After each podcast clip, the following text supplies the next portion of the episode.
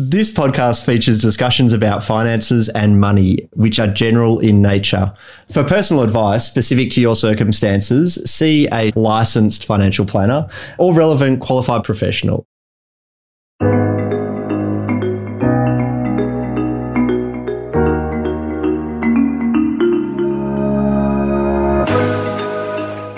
Hi, folks, and welcome along to another episode of Unpacking Money. I am Scott Malcolm.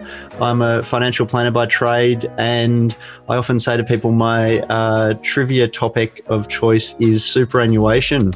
I don't know if that's a good thing or not, but um, anyway, uh, today I've actually invited know, a buddy of mine and also a uh, podcast extraordinaire along as well, Steph Clark who actually inspired me to get started in my own podcasting journey, but who also is, I guess, a consultant, a, a lifelong learner, and facilitator. Uh, and I believe also often says that she's a recovering accountant as well. I've invited Steph along to basically do a bit of a takeover and interview me around that uh, fun topic that is superannuation. Welcome along, Steph. Thanks for joining me today. Thanks, Scott. Great to be here before I hand over to you uh, officially, I'm, I am a little bit scared about this. I'm, I'm like, oh, okay, I've, I've, seen this done before, but, but it doesn't work. But I've been asking all my guests about an early money memory, an early happy money memory that you've got. The first thing that came to mind was really thinking about my you know, parents and their their money out, outlook.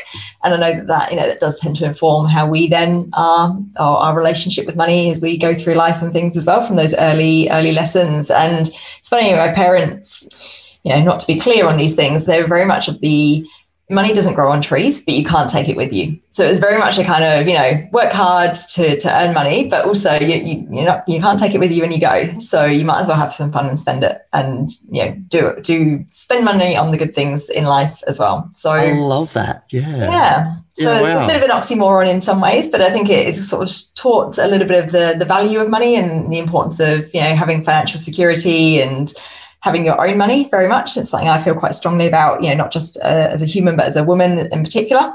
Mm. But also, uh, well, I keep telling my parents that they can't take it with them, but maybe I can look after it once they've gone. So, well, yeah, and we, we often talk. I often say to people, I guess there's there's the two sides of every coin or, or every banknote, uh, while while those still exist at the moment. But mm-hmm. um, yeah, it is. It's it's all about that balance, and so mm. I really like that story. That's um that's really awesome. So thanks for sharing that with us. All right.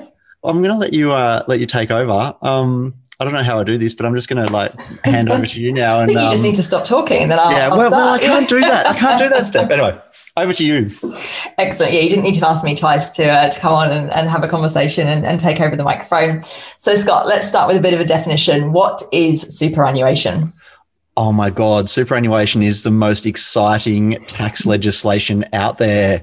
Um, but I guess, look, in simple terms, it is it's one of those things that everybody in, in Australia, especially, has a superannuation account if they're an employee, and nine and a half percent of our wages go into that for future retirement savings. So it's pretty exciting on that front in that it's it's your money, a part of your wage or a part of your, your package, but it's being put aside into uh, future investment for your retirement income. And I found that such a strange, but also such a great concept when I moved from the UK, where you don't have mandatory, or certainly at the time I was working there, I believe that might be something that's on the cards in the UK, but they don't have mandatory pen, pension in the UK rather than superannuation. So at first I was like, what on earth is this? What's this yeah. funny word? But anyway, from a, from a pension perspective, it's not mandated. So you've got a lot of people who are finding themselves in some really difficult positions. I know that's not that's not not the case here because that that isn't mandated from your wage from as soon as you start working. I just think that's such a such a great system. I think it's one of the I don't want to quote the World Bank sort of stats on these things, but I think we're like one of the the top three or four in the world in regards mm. to retirement systems, which is really I deal with a lot of um, new people into Australia or expats from other countries that are then going, what? How do we how do we understand this stuff? What does mm-hmm. it mean? We're used to either just a percentage of our our tax going away into a pension scheme that we might get access to down the track, which is a little bit similar to our how our Centrelink or, or mm-hmm retirement or better, sorry, I should say age pension system works, but that's all means tested here. And that probably links a little bit to my next question around what is the history of superannuation? Let's take us down, take us down memory lane, Scott. Oh well, and look, a, a, lot of people listening might remember back in the day with, um, I think it was uh, Paul Keating and Bob Hawke.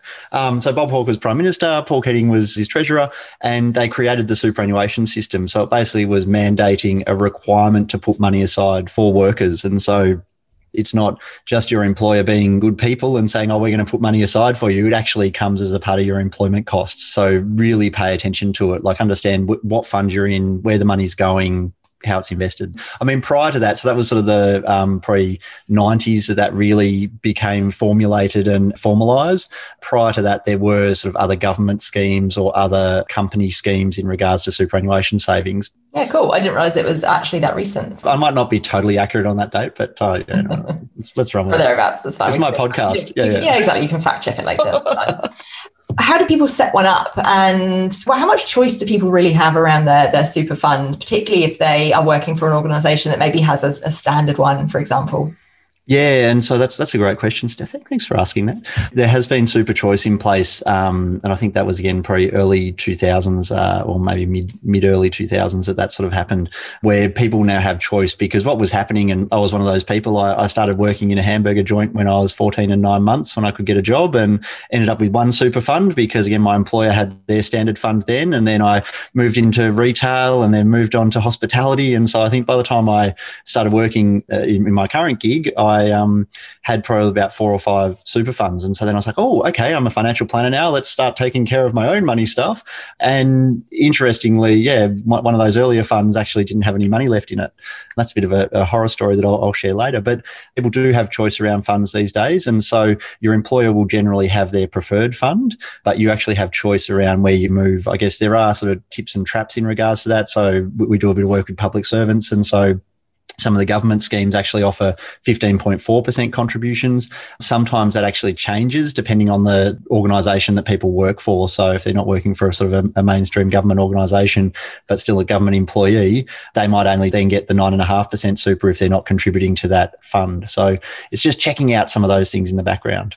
Yeah, and I'm going to ask in a moment around comparison of, of funds, but just want to touch on that point you you mentioned there around you might end up. I mean, even just in the seven nearly seven years I've been in Australia, I've got three funds.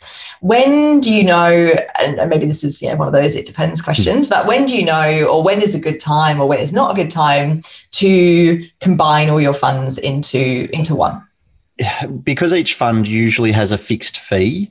So again, if they're all accumulation funds, then I would generally say to people, look, uh, unless you need it for insurance purposes or for other thing, other strategies that you've got going on, having one fund is a, a good way to approach it all because then you go, yeah, awesome, everything's in one spot. I'm paying one fixed fee, and then you'll pay a percentage investment fee or, or uh, overlay fee on top of that. But yeah, look, I think it's just about taking stock of what you've got in play at the moment. And so for, for someone like you, Steph, I'd say, right, okay what's your framework? Why have you got these funds? What's the context? Um, and you might go, oh yeah, I've got this for for this sort of work. I'm working in the university sector and I have to contribute to this fund. Oh yep, I've got this other fund because I do some other work into this area, and then I've got my standard fund that's a might be a defined benefit or something else that you've picked up along the way. So that might be quite appropriate for you to have three different super funds. Mm. Um, other times it is just as as in my situation, like I just had three or four different accumulation funds and they weren't there for any strategy or, or benefit. So that's the time you really take a look at them and go, right, okay, well, what are, what are my current funds doing? And then can I compare it to something else in the market as well to see if there's something better out there? Yeah, nice. And that probably segues nicely into the question of how do you compare or how would one how would one compare one super fund to the other? Because just from my own experience when I was and even someone who's fairly financially literate, I the consistency of the information is is quite poor. I found like one will give a return over this period of time, another one will give it in this kind of different measure or metric. So you can't. It's very hard to, as they would say, compare apples with apples when it comes to mm. the funds. What's your tips, or how do you help someone navigate that? Yeah, look, and it, and it can be difficult. I mean, obviously, again, as a financial planner, we sit down with clients and, and unpack all of that and go, right, let's do the, the proper analysis in the background. But if you are trying to do it yourself, there's a couple of comparison tools online. So Chant West has got one, and, and I'll put some links in the, the show notes as well for these. But it, it's really about trying to compare compare the pair. The um, and look, I'm a big fan of uh, of industry funds as well. But what you want to do is actually make sure that what you're comparing is actually reflective of what you're going to go into. So again, a lot of the big an, an industry funds, you might look at their balanced investment option. And so when you hear balanced, generally people are talking about defensive asset to growth asset. What, what does that mean to you, Steph? What would you suggest that balance means means in that context? Defensive to growth assets as a percentage. So would you expect 50-50 into defensive assets and 50 into growth assets? Mm, I guess it depends on where the market is at the moment, potentially yeah. as well. Yeah, yeah, yeah. yeah no, the, no, true. Scott's face was like, that's not the answer you meant to say. No, but no, no, no, but, but, it's true. But but what, what I think, like, so from a balanced portfolio, like, so when you when you think of that, you go right, okay, and and I don't know, personally, it pretty depends on your age. Uh, assume it would depend on mm. your age as well. Like if you're close to retirement, yeah. you probably want something that's slightly more defensive rather than growth because exactly right, the asset that you've been building up for forty years or whatever. Whereas for someone who's maybe you know my age or something or mm. younger, uh, would maybe want something that is a bit more growth because you've got a mm. bit of hmm. time to make it up if you know the growth isn't there or it's a little bit more volatile. Yeah, so true. And, and I guess that's one of the things. And we had a Royal Commission into financial services and, and superannuation and things um, a few years ago now. But um, yeah, it didn't actually go there. And I think that sort of makes things a little bit challenging for people because you might be comparing the performance returns over five, ten, or three years of a very growth oriented balanced fund. So a, a growth uh, what I mean by that is that it's got 70 or 80% of its assets into growth assets mm-hmm. and 20 or 30% into defensive assets. And you might be comparing that to a fund that's 50 50. So, again, you would expect that fund that's 50 50 to probably not be performing as, mm. as strongly as those growth funds. But again, it's more around the what suits you. And so, hitting on what you said before, investment strategy wise, because I often say, well, super is just a tax play. So if you're not happy with your superannuation, go and look at your investment strategy. So obviously you want to check out that your fees are okay and that you're getting good service and, and everything else from them. But the second element is then, okay, well, what's my investment strategy? Use your age as a bit of a guide. So if you're in your, your 20s, you go, yep, 20% defensive asset, 80% growth asset. As you get into your 30s, 40s, mm, you nice. just keep dialing that up. And that's, again, a very general rule and total world according to Scott here on that front. but um, it, it, just gives you some context. So look, often we, we, we work outside of that because I might see a client come in in their, in their 50s and they haven't got big super savings or they've had a, a divorce or other life mm. transition where they've gone, oh, okay, my, my super's not quite there anymore. And we might need to take a bit more of a, a growth approach in that front yeah. to make that work for them. Mm.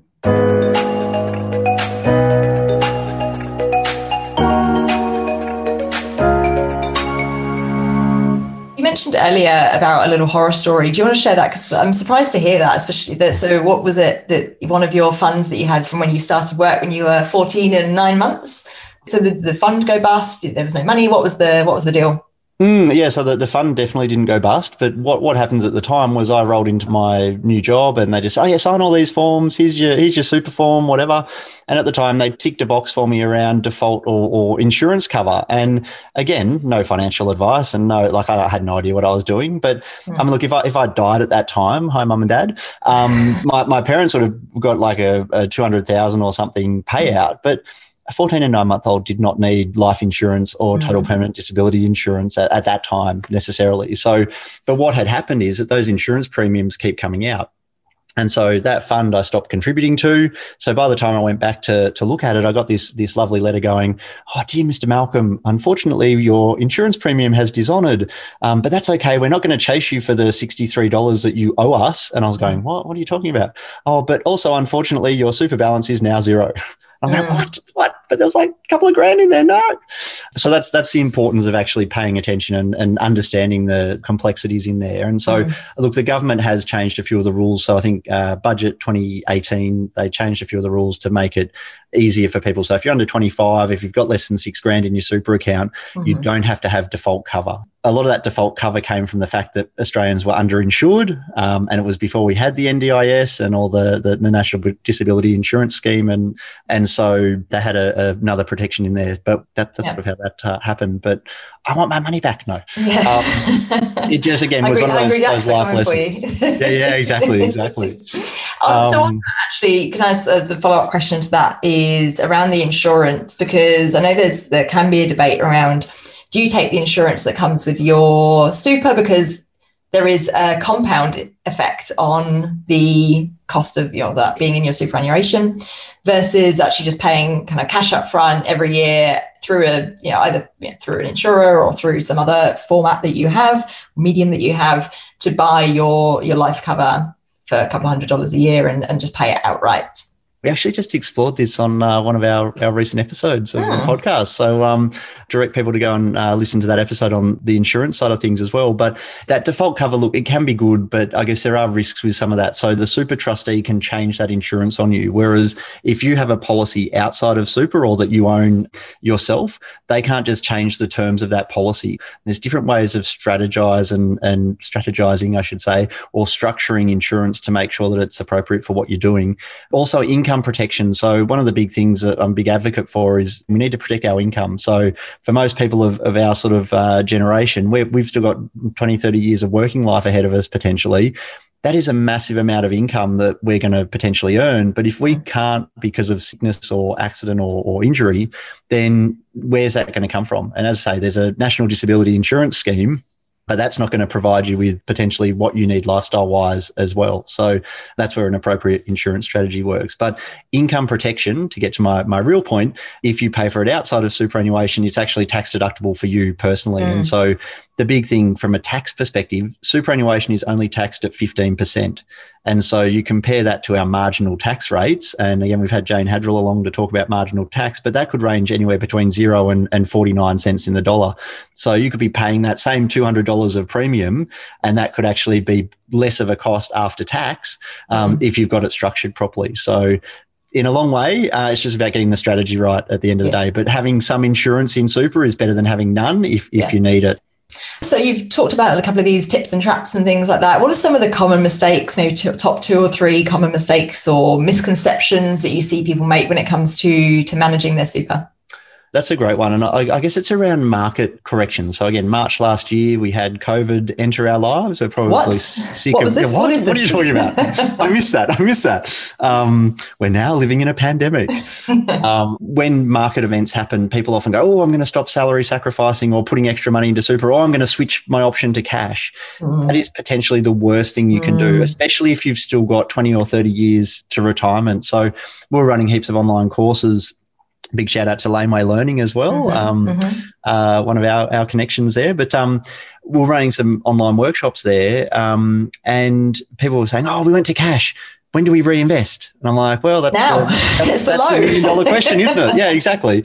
Um, Whereas my big tip is, we'll stay the course. Like, get, you, Yeah. get your investment strategy right, and then just knuckle down and stay the course. So Mm. obviously, again, if if you were two years from retirement, we often say to people, well, you want to make sure that you, you're taking or de-risking your strategy. Mm-hmm. But there's ways of doing that without necessarily going totally to cash. And so it's just about getting that that investment structure right as well. So you can also going going to cash at the low is surely you, you've taken a loss that is imaginary and made it real. Yep, exactly right, exactly right. And then the the million dollar question of well, when do you rebuy? Yeah. And because look, nobody knows markets, and so it is one of those things where market is is a lot sentiment driven as well. So if something's Mhm. going wrong globally or economically, people freak out and go, get go to go to safe assets. But the risk with safe assets at the moment is that interest rates are so low, and Mhm. so you go to safe assets and you're getting maybe 0.5 or 0.8 as a interest rate return. And so when the global financial crisis happened, that probably wasn't as true because you went to cash and you got rewarded with like six or, or seven or eight percent interest rates here in Mhm. Australia. Again, it's about time uh, as well, but it's it's time in the market. And so I'd always just Mhm. say, look, people who have made money, clients of mine who have been clients in sort of early 2000s and, and made money over time, stay the course. And so again, Mm. you get your investment framework right. You just keep buying as Yeah. um, as those market events happen. And so yeah, again, the, the other big one is probably that salary sacrifice thing in that you can only put 25,000 into super. So that Mhm. that's soon to increase. So next financial year, it goes up to 27,500. Get excited, everybody, indexation. but what that means is that that actually includes your employer contribution as well. And so people often go, oh, I've got 25 grand. I can put extra 25 on top of Mm. what my employer's putting in. And I'm like, no, no, no, unfortunately not. It's actually 25,000, including what your employer's putting in. But oh, interesting. Yeah, that power of compound interest over time is Mm. actually really, really powerful. And so there's some great tools on the, the Money Smart website as well that you can check out. So you can go on and do your own sort of retirement projections and things. So if you do want to DIY, um, obviously again, financial planners can help with with modeling and scenario planning and all those sort of things. But um, there's some great tools out there. I heard, uh, I, well, I read Ramit Sethi's book, which is "I Will Teach You to Be Rich." I'm a big fan of his work. I really like his his approach to, to personal finance, and he has this. He, and he says that you know, people people ask him when do I buy in and all this kind of thing, and people obsess about timing the market. Whereas he mm-hmm. says actually it's time in the market, not timing the market you should be worried about. And actually, yeah, exactly, staying the course. And again, you know, might you might have a small pot of money that you do some more transactional trading with, which yeah. probably more kind of on the stocks and things like that. Yeah. And just on that that pulling out and that going to cash and things. A friend of mine when they did the super release that you could do last year, friend of mine who's very analytically minded on, on these kinds of things, and he's always the one who you know tops up to the 25 and makes sure he's you know maxed out his super. He did the calculation of if he took 10 grand out of his super, what would he need to make back on that? to offset the damage in mm. commas that that has done to his the compound impact mm. or the hmm. compound effect of it over yeah the rest of his let's you know call it yeah. whenever he wanted to retire and he worked out that it was roughly around from memory around sixty thousand dollars he'd have to turn that that 10 grand would have to turn into 60 to make yep. back what it would lose by not being in a super fund over the next yep. 30 40 years or whatever is incredible, isn't it, when you actually do that? Because it seems like the and again, obviously for some people that was if that's the matter of being able to mm. pay your mortgage or not, you know, whereas actually for some people that that wasn't the case and it was uh, just go to cash because it's free money. But yeah. when you work out the real cost of that, it's pretty frightening. Mm, yeah, no, definitely. And and again, touching on your point before, like I, I just again government policy without getting too caught up with it. There's mm. been some debate lately about people trying to flee domestic violence and things mm. like, oh, well, you can have access to your super. And I'm just like, no, let's actually fund proper services because yeah, yeah. having access to your super, again,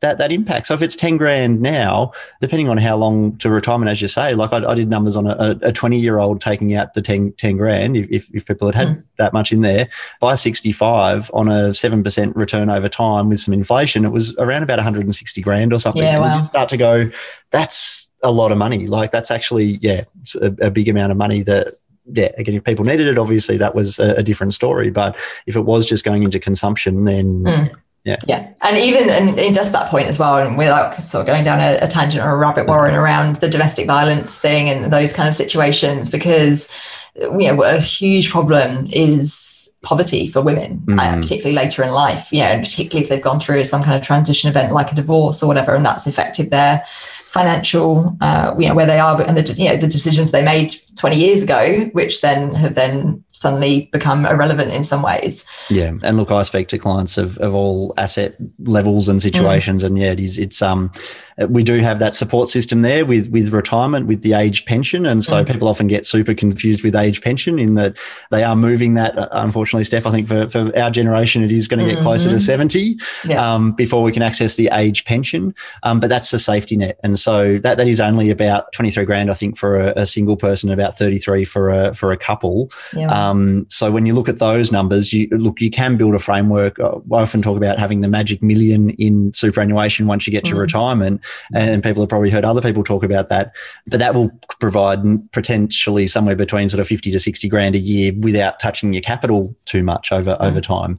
But you can still create a similar amount of income with a lesser amount in super. If, if you say own your own home and you've got, mm. say, a couple of hundred grand in super, we've done similar things for clients in that we go, right, well, your super is going to be diminished over time. And, and by the time you hopefully get to your 90s and you're, you're no longer here, it, it's used up. But you'll also top that up with the, the, the mm. age pension. And so, again, it's all about strategy. But I think the big thing I'd say to people is start thinking about it today because the longer you leave it, I've had clients roll into my office when they're in their 50s or worse, even mm. in, in, their 60s and go, Oh, we want to retire tomorrow.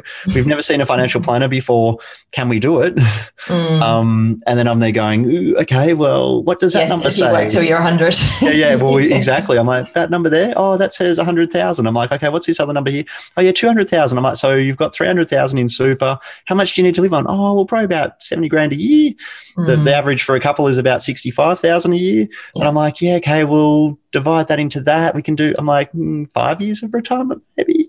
So, yeah. And as I say, like the age pension doesn't kick in until 67. So, it's again, really start thinking about those strategies sooner rather than later. So, you've actually got good lead time on, on getting things into play and, and played out. Yeah. I don't know why you keep saying our generation, Scott. You're much older than I am. So. Well, true. So I, am trying to make myself younger, Steph. That's Is that right? Is that right? That's why I hang out with younger people because I'm. we'll drag you down. Yeah.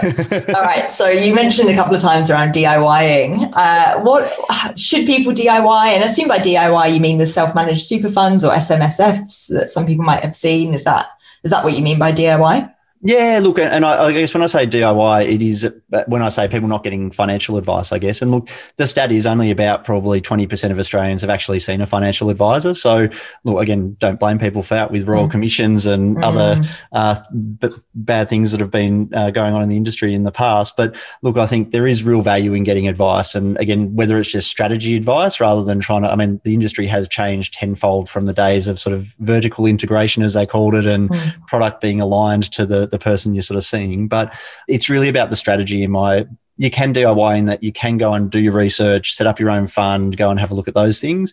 Self managed super funds are then the ultimate in do it yourself super. So, again, we've got another episode uh, with one of my colleagues who does self-managed super funds and she's a big super geek so we actually unpack those further as well but that's all about having the right strategy as well so they can work really well in certain situations i guess it is really that diy as in do it yourself do your own research get a, a mm-hmm. framework in place or go and see a financial planner because I often say to people a financial plan is just about having that decision making framework around your money yeah. um, and you don't need to see someone like me to have that it might just be that you've got a, an ad hoc um, decision making framework or you and your partner have had casual conversations around money stuff uh, hopefully not when uh, when things are getting uh, tight and it, it mm. turns into a, um, a friction based uh, conversation but mm. yeah you, have probably got a um, ad hoc plan in place anyway yeah, nice. Oh, okay, so you think thinking more of DIY is almost more of a continuum or a spectrum between self-managed super fund and actually running the whole show yourself mm. through to on the the other end or the probably less uh, the more conservative end might be just choosing which scheme to use and doing some comparison and some research and then obviously in somewhere in between that getting some some advice on the on the way. Yep, yeah, exactly yep. right. And so again, it's it's either just as I build your framework, work out how much you're going to contribute and how much you can afford con- to contribute. Um, because again, I talked about that magic million before. I've got a couple of slides and a few of the the workshops that we run. And if you just do that over a 20 year time frame, so again, even for old people like me, Steph, who are just going into their 40s now, um, zero if you have a zero balance today if you're getting around about that 7% return um, and you put 25 grand a year in between now and say um, 60 um, or, or, 65 depending on how close to uh, mm-hmm. In the 40s you are um, that could turn into an extra eight or 900,000 in super yeah, and so it is really about in that time in the market but also mm. that contribution uh, as well which is really powerful yeah, it's amazing to see those numbers add up, isn't it? And realize how, you know, yeah, there's all these comparisons around, you know, Joe is 20 and puts $5 in a week, you know, again, what the, you know, the numbers are $100 in a month or something like mm. that versus someone who's 40 and puts $1,000 in. Mm. Actually, the person who's been putting a lot less in, but for a lot longer, it's phenomenal, like the, yeah. the impact of that just that compound effect. Exactly right. And, and that's why, again, even if you're on a lower income and you go, oh, Scott, I can't put 25 grand, mm. I can't max out my super contributions,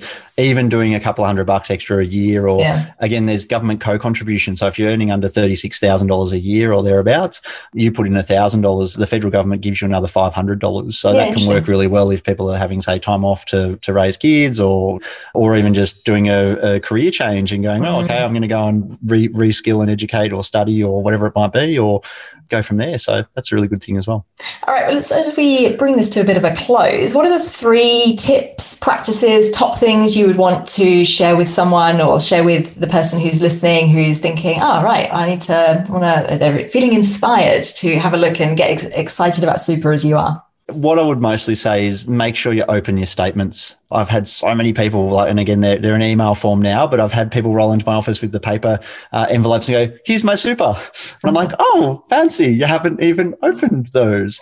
um, so look, make sure you, you pay attention to it. I often say to people, if I gave you a nine and a half percent pay rise today, if you rolled into your, your boss's office or, or employee said, oh, everybody's getting a nine and a half percent pay rise, would you pay attention to where that money went? You'd probably already in your head go, oh, I'm going to spend it on Unfortunately, you can't spend it yet, but that money is actually there already. It's going into superannuation. It's your money. So go and pay attention to how it's being invested, what it's going into, check out that it's aligned to your values as well. So there's so much again, either ethical mm-hmm. or um, sustainable based investing like that. There's so much stuff and, and growth in that space at the moment. So just make sure that it's aligned to to your values.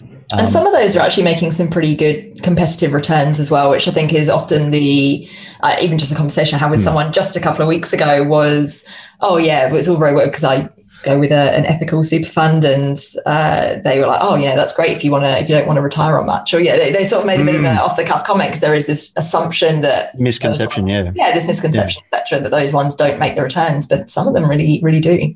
Mm, yeah, and, and again, they've, they've done really well because a lot of them have been, te- again, they're not mining based, but they might be tech based. So think about what's actually done well over the last couple of years technology companies um, and healthcare. And so, again, a lot of those are aligned um, in that that thinking of sustainability. And Especially if you've got a bit of time on your side, where those things are going to continue to, whereas hopefully mining and stuff like that will start to diminish. And yeah, so I'd say open open your statements definitely. Look at ways that you can even just on the on the cash flow front, try and find an extra fifty or hundred bucks a fortnight to put into or a month into super. Salary sacrifice is a great way there because mm. you can put that in. You won't actually see the full impact of it. So sort of at a, at a mid level, let's say a, a sixty grand a year income, you put one hundred and fifty bucks into super a fortnight. It's only going to cost you about hundred bucks in real Mm. terms in take home pay, and so that's the tax effect of that. And so if you can go right, I can find fifty bucks a week out of my my spending money, that's actually a good way just to at least, as you said before, kickstart some of those sort of things. And look, I would just say the third thing is just check the insurances and, and those elements in there because, as I say, insurance is really important, but you don't want to be paying for stuff that you don't need. And then I'll, I'll add a fourth tip go and jump on the Money Smart website and I'll, I'll put the, the links on there because, as I say, there's a lot of great tools on there around retirement planning and, and superannuation planning as well. And I think there's there's a there's something in there as well around you know for people when they do get a pay rise or a bonus or something like that, just thinking, do I really need to take that home, or can I actually reinvest that extra? And if you're working on a pretty comfortable salary, or you're you know doing all the things you like to do and not struggling or suffering, actually, could you decide never to take that home? In some ways, reinvest it into your super through salary sacrifice and then you never miss it. And I think that's always the thing, isn't it? Is if there's ways of reinvesting something for the long term in a way that doesn't cause you any short term pain, that's uh, even better. Yeah. So we've been all over the place. We've defined super. We've gone through a bit of memory lane for the uh, the history of super, and then also thought about some of those tips, tricks, and also some of the, the pitfalls. And I think that one on insurance that's certainly something I'm going to go and just do a double trip and triple check on on my uh, on my funds to do that as well. I Thanks, love it. I love it. Thanks so much for coming along, Steph. Um, and I'll put your links for your contact details as well. Steph runs uh, a podcast called Steph's Business Bookshelf. I think I'm getting that correct. That is correct. Um, and That would have been awkward I guess otherwise. inspire. Yeah, that would be. I'd have to redo that. Um, I've been really inspired. I, I love audio. I, I, I haven't really read a physical book since I think I was in hol- on holidays a few years ago. Because um, remember when we could do holidays? Yeah, Remember those? Yeah. Yeah. Okay. um, but I listen to a lot of audiobooks because I travel a lot, and yeah, I think I picked up a couple from your little. This is what I've been reading, so I, I love uh, I love what you put out there. But any any great um, finance books that you'd uh, you'd recommend? You, you talked about Ramit, so that's Yeah, so Ramit Sethi, definitely, I will teach you to be rich is one of my favorite ones, and I just, yeah, just particularly like his his approach to to financial planning. And even though and I think it's one of those ones that you know, some people be like, oh, it's very American, or it's very, Yeah. you know, a lot of the products he talks about or the banks he talks about, obviously are American. That's where his main thing is. But I found equivalents here very easily with a bit of a Google. So Mhm. yeah, it's really not hard to take the principles, and I think that's the idea. It's take the principles and apply them to your jurisdiction that you're your geography that you're living in rather than getting hung up on this specific product or this specific Yeah. type of um, this specific uh, company so true. And Mm. Steph, just to wrap it up, I'd say just start paying attention to it and and create that framework around your money because Yeah. again whether you're talking to someone formally about it or not have those conversations within your partnership or with yourself sit down and go right okay this is my mm-hmm. framework around money. How do i want to be around it? What am i doing? But what does my retirement look like and what do i want mm. it to look like? Because that's Yeah. the, the context at the end of the day is the, the key. Thanks so much steph. Great to have you here and catch up with everybody soon. See you soon. Thanks scott